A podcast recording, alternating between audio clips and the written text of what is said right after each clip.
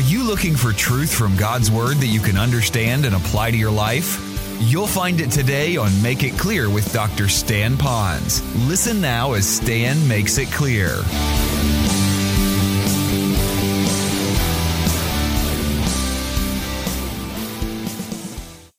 So if you have your Bibles, I'd like you to open them up to Romans chapter 9, if you will. That will be helpful. If you have it on a tablet or a phone, if you can find one in one of your Bible apps, that would be acceptable too. I hope you'd get a Bible and you'd bring a Bible so you can mark your Bible and kind of go back and forth a little bit more quickly than on a Bible app, but you might do that. I'm using the New American, and the reason I'm choosing to use the New American is because of a literal translation that I prefer when I'm doing more Bible teaching here. There is times for a more equivalent translation, but I like this a little bit better. So, let me kind of explain again the much bigger picture.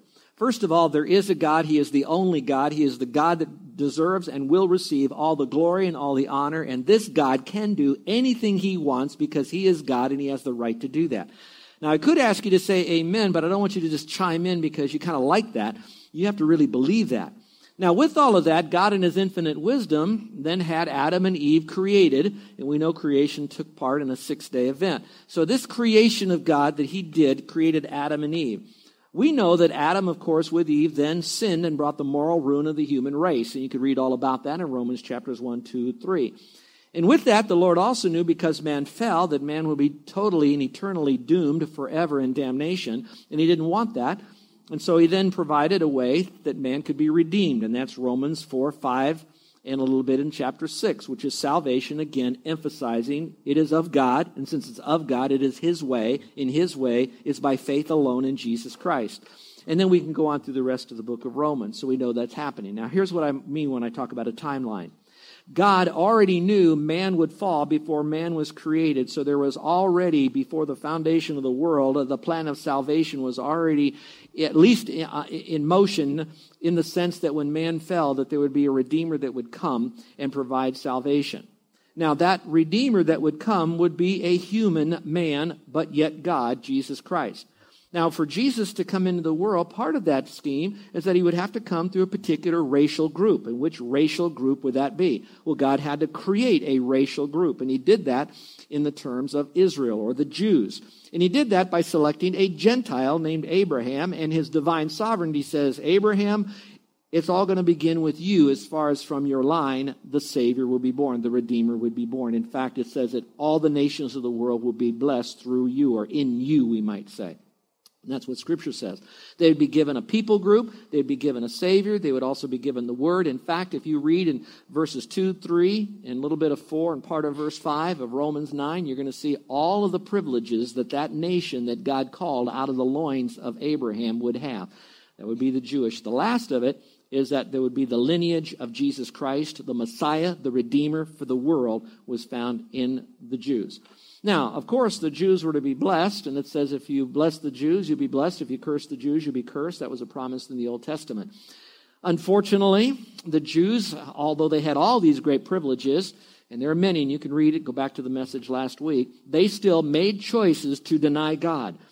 And they did it by just kind of hanging around people who were not God's people and had their own belief system. We'll call it a secular worldview, even in their day. And that secular worldview was a, complete completely against God and His way and bringing any glory to God. And we could say that that way was energized by Satan. And so the Jews then began to get into that culture. They abandoned their God for the most part. When I say for the most part, they abandoned God, but for the most part of the Jews, not all of them did. Then God brought judgment on them. So much judgment so that he would set the Jewish people aside. That doesn't mean that they still that they lost their privileges. It does not mean they were so set apart that God would not return and have the Jews and have great future blessings because he promised that's the Abrahamic covenant that those Jews would be blessed forever because of that. But there was a time that they were set aside. Now there is teaching today that believes that they're totally set, up, set apart. There's no need for the Jews any longer. That's done deal. It's Old Testament, and uh, put it in the closet or sell it in a garage sale. It's over. It's not the case. They do have a great privilege today. And what now Paul is doing at this part of Romans chapter 9 is simply this. He is now explaining that even though the Jews are set aside, there are what we call true Jews and not true Jews. Some people like to say there are two kinds of Israels. There's a national racial, Israel, and then there's a spiritual Israel. The racial issue would be made up of all those Jews that, in some measure, could trace themselves going back to Abraham, but particularly not just Abraham, but Abraham, Isaac, and Jacob. But the spiritual Israel would be those same Jews that would be there, but also have placed their faith alone in their Messiah, and they then would become the spiritual Jews because it's not the outward sign of circumcision, it's the circumcision of the heart when you trust Christ. And then when you get into the New Testament, he now takes the Gentiles, the Lord does, and they come to faith in Jesus Christ. The Jewish people are coming to faith in Christ. So now he takes out of these two groups, Jew and Gentile, when they trust Christ, and he creates a third institution or entity, which would now be called the church right here, which would be made up of you and me. So sovereignly, now we're going to learn about the Lord. Now listen carefully, and I'll get right into my message. All right? Got to give you some little background now as we begin. In this section of Romans chapter 9, the general theme of it all is going to be sovereignty and it's the sovereignty of God acting in a way towards the Jews, primarily through this passage, and a little bit about the Gentiles at the end. Some of you are really going to enjoy that because we're talking about the sovereignty of God, and that's all right. What I also want you to see or hear is that in the midst of all of this, there's also another message going on, and that message is that we're going to see what is the nature of God in four areas. The nature of God under his sovereignty as it relates to the Jews but also to people like you and me. So if you're here today and you're thinking this is going to be a dusty, old, dry, boring history lesson on the Jews, I hope it's not. There will be some of that, not the dull and dry and boring part, but there will be some history of the Jews. On the other side of this, I want you to see that there will be four foundational characteristics of the nature of God as it relates in his sovereignty to the Jewish people that also are the same four uh, um, foundational truths of the nature of God as he relates to those who now will come to faith in Christ. So that would mean it's for everyone. Why? Because his nature is his nature. That is who God is, whether it's to the Jews or to the world, etc. This is how he operates. So there is something for you to understand him operating with the Jews, because it's not a finished race. He's still very much a part of that, although they're set, apart, set aside right now. At the same time, this message is for you. And so since this is being broadcast in many different mediums, I want you to know that it's highly likely that there's going to be people that are listening today that have not trusted Jesus Christ as their Savior. So even though I'm going to go through a, bunch of material, some of this you might get, some of it you might not get right away. Go back into the Word, continue studying it. But here's what you will listen to, uh, what you will get if you listen to it is this.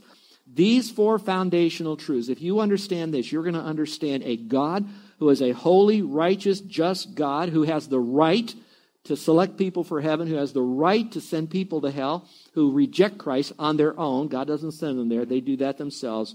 We're condemned already only because we have not believed in the Son of God, so it's on us, not on him. John 3:18.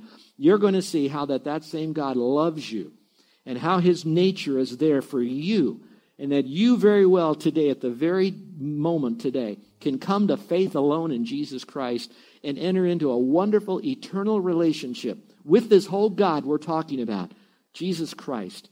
And you'll have him in your life, not until you sin again, but forever and ever and ever.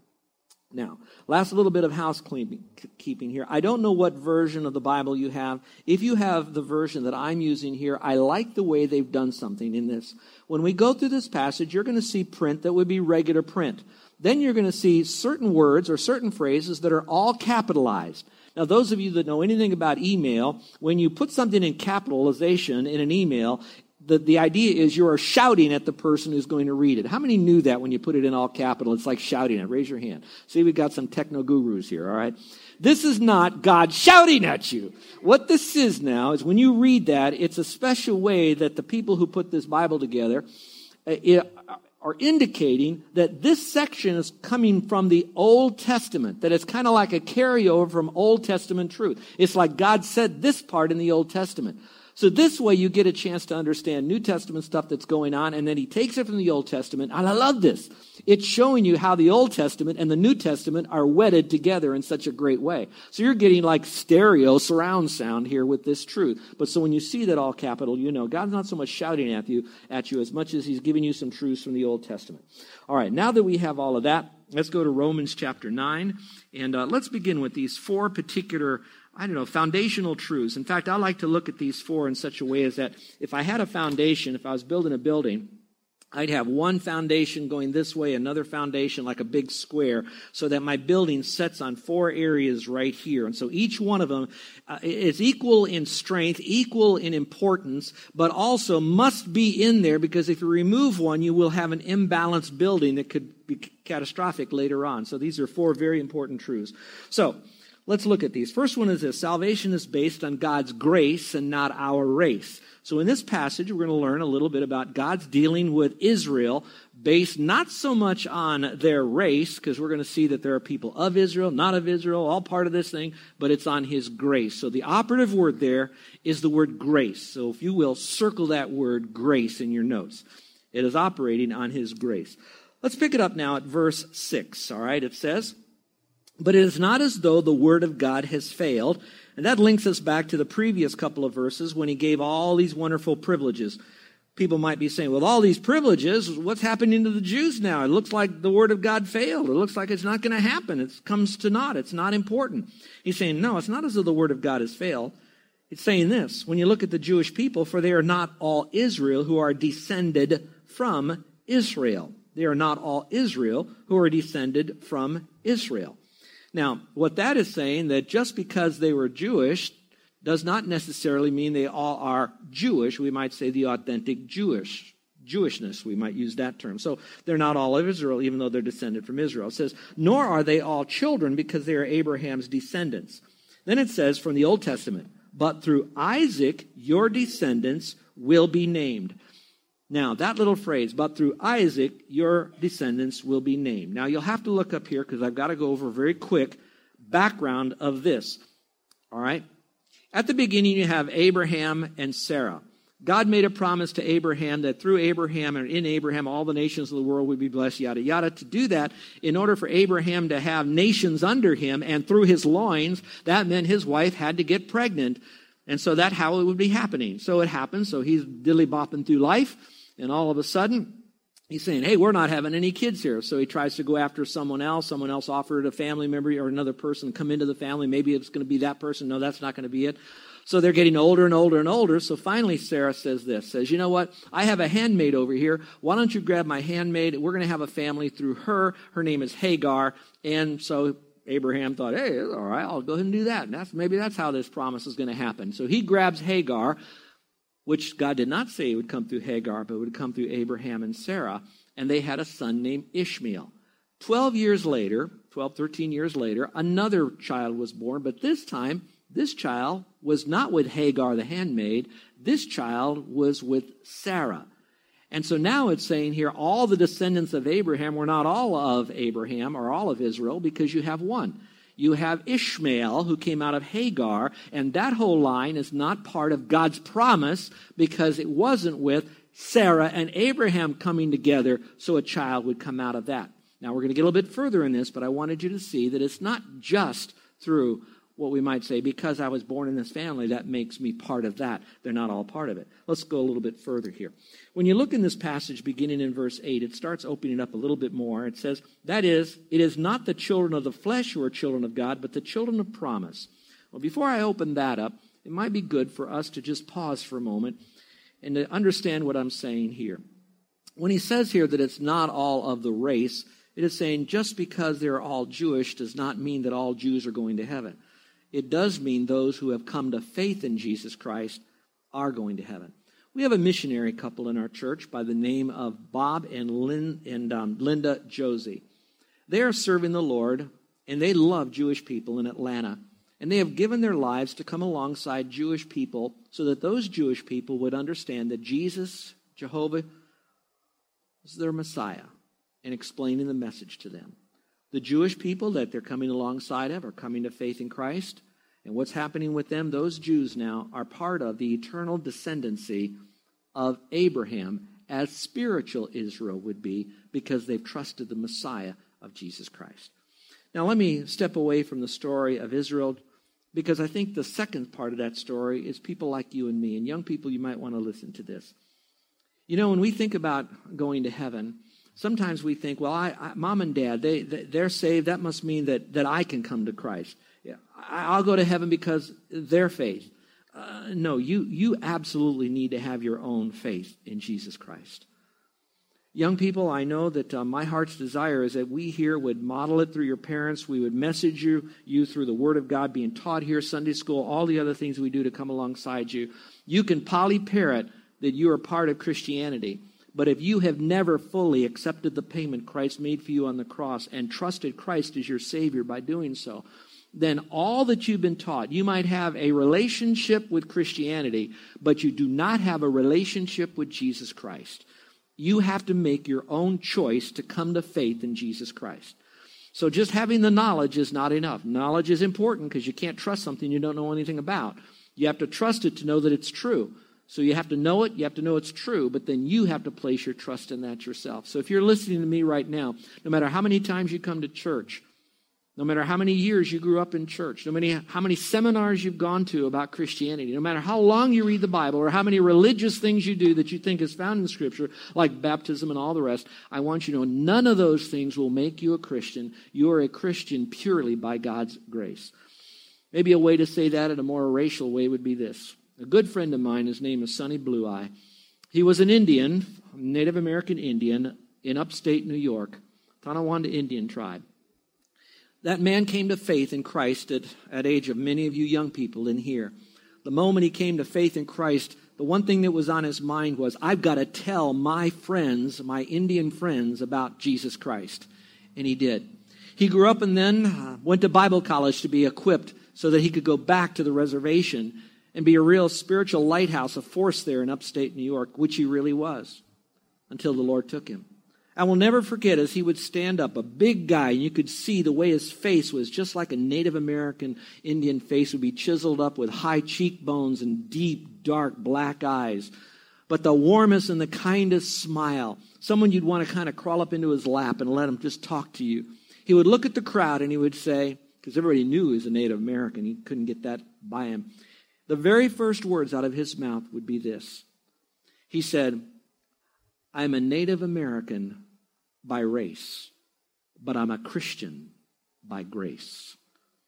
And so, whatever your background is, I pray that you will accept the payment Christ made for you on the cross so that you could have eternal life as well. How important that would be. All right.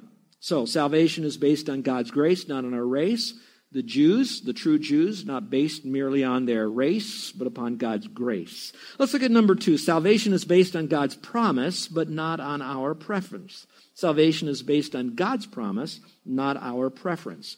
So let's go a little bit further again, back to verse 8, and you'll see how this continues to just open up like a beautiful flower. It says, That is, it is not the children of the flesh who are the children of God, but the children of the promise. Remember, God promised coming through Abraham, coming through Sarah. You're regarded as the descendants. For this is the word of promise. Now we get to that large letters there, going back to the Old Testament. At this time, I will come and circle that word. Sarah shall have the son or have a son. That's who the promise is made to you, Abraham, but not through Hagar, but through Sarah. That's the one who should bring then that new promise of the new people group called Israelites, Jewish people, etc. So those would be the children of the promise. So it's not based purely on preference. Now, if you will, go back again to what I said a moment ago. Abraham is kind of chomping at the bit. It wasn't this person. My wife's not able to get pregnant, so I prefer to make sure that we get this thing going because at any day my wife could kind of die on me. She's that old right now, so I, I want to make sure we do this. So I'm going to grab this lady based on my wife's permission, and we're going to have a. He prefer he he he set up his own system to try to do what God wanted to have done, but not doing it God's way. Did you catch that? He set up a system to get God's job done, but not God's way. Now, you parents that are out here, kids, listen to this. You parents know exactly what I mean. Here's what I mean. You might tell your kids to do something, and they want to do it, but they want to do it their way, not your way. For example, you might want to say, Now, son, would you take out the garbage? I'd like you to roll out that can, if you will, to the street so that when the truck comes by, it could pick it up. That's very fine. Now, what you mean by that is make sure it's to the corner of the edge, make sure that you put it out there, make sure you do it now so you don't forget because it comes at 6:30 in the morning and you still will be in bed and I don't want to miss this. This is your job to do. So your child then in his own mind says, I think I'm going to do it the way I want to. So he rolls out the can and then he turns it around backwards where the guy can't pick it up. So he kind of half obeyed you but didn't do it your way. Well, Abraham is kind of wanting to have this great family so all the nations of the world would be blessed in him, but he did it his way. Now, how does that fit into you and me now as a people that want to go to heaven? There are many people that are probably listening today that are thinking, okay, I can go to heaven and I go to heaven with this way, and I can try to go to heaven that way. There are some religions that'll teach you there are five things you have to do to go to heaven. You have to turn from your sin, you have to believe in Christ, you have to be water baptized, and a few more after that. Different ways to get to heaven. Jesus, as God, says there's only one way to do it. Just like through Abraham and Sarah, there was only one way through that couple that the nations of the world would be blessed, all right? Through them. That was the one way. That was the promise through that child that was given to Sarah. I said that to say this. Again, the truth of God is simply that when God says something like this great promise, He is not leaning on our preference. When He says, This is the way you do it, you do it my way not your way. I have a good friend that is now again in heaven. He pastored in Atlanta. Before he was a pastor, he was like many of you laymen. He was about 30, 35 and was going to church. He was chomping at the bit. And he learned as much as he could. And soon he received the call to go into ministry. But before then, as he was kind of going through all of that, he was studying evangelism and how to lovingly share the simple plan of salvation with people. He was a postman, just like many of the postmen that you have delivering your mail at your work or maybe at your home. He said, I remember one time, name was Curtis Hudson. And Curtis says, I remember one time I was delivering this mail and this a lady stepped out and we got talking about heaven and going to heaven and all of that. And she says, Well, Curtis, a little bit older lady and kind of talking to him like a mother, trying to correct him, said, You know, Curtis, going to heaven is like going to the post office. You see, you can go to the post office by taking that boulevard that way, or you can go to the post office by going around this way and taking that little street. You can go to the post office if you want to cut this way and turn down the avenue. All these different roads will get you to the post office, and that's like getting to heaven. There's many different ways to get to heaven. And Curtis, with that twinkle in his eyes only a southern guy can do, he looks at her with the kindest smile and he says, Well, that's pretty good. The only problem with that is when you die, you don't die and go to the post office there is only one way to get to heaven. So you may prefer something else that might make you feel good that you're doing this. Jesus says that you have to just trust in Christ, in Christ alone. Now that is very important too, because you know, some people sometimes would much prefer to do other things, but trusting in Christ is so hard to be able to do that. Because in a sense, you're like leaning over a cliff and you're about ready to fall, and the Lord says, Go ahead, fall backwards, and I will catch you. And we don't want to do that. Because when you say, I am not going to depend upon one shred of my good deeds, and I'm going to fall back into God's arms by faith, trusting that the only way to heaven is by trusting in Christ as my Savior. That is a huge step of faith for a lot of people. Sometimes it's easier to get people saved than it is to get them lost you have to realize how lost you are. So salvation is based on God's promise, not his preference. And this passage is saying again, we can't prefer to do it our way. We have to trust God his way. Now we get into a little bit more of the sovereignty of God, of God's uh, sovereign and man's uh, free will part here. So let's go to number three. Salvation is based on God's providence. That's where we get that he does this and not our performance. And that's kind of clearly stated here. So let's look at it together, shall we? It says, and not only this, in other words, it's uh, not only God's promise, it's not only God's grace, but it's also this. Not only Abraham and Sarah. It says, but there was Rebecca also. So you may want to circle Rebecca because we're getting into another Old Testament gal. There was Rebecca also. When she had conceived twins by one man, and then Paul kind of digs him, our father, to let you know I'm still part of your, you guys too. I'm Jewish, you're Jewish. Our father, Isaac. Now let's look up here for a second. Those of you that already know this, give a moment to our brothers and sisters who are starting to learn some history here. Again, Abraham and Sarah. You had Hagar that kind of jumped into this thing here, and then you had Ishmael. We're going to put him off to the side. That's why you have a lot of the conflict in the Middle East today. We can go further into that another time. So now Abraham and Sarah have a child, and that child they named obviously is Isaac. Well, now Isaac gets ready to get married, and so he marries someone by the name of Rebekah. Now, in the course of them being married, remember, all the nations of the world are going to be blessed through Abraham, and it's got to come through Abraham, Isaac, Jacob, and it's through Jacob where you get your name changed to Israel, where you get the term Israel and Israelites coming from that. So it's one big chronological lineage going on here. It's starting up here. So now Rebecca has two boys. Both of these boys are twins. They're born practically at the exact same time, although one was born first.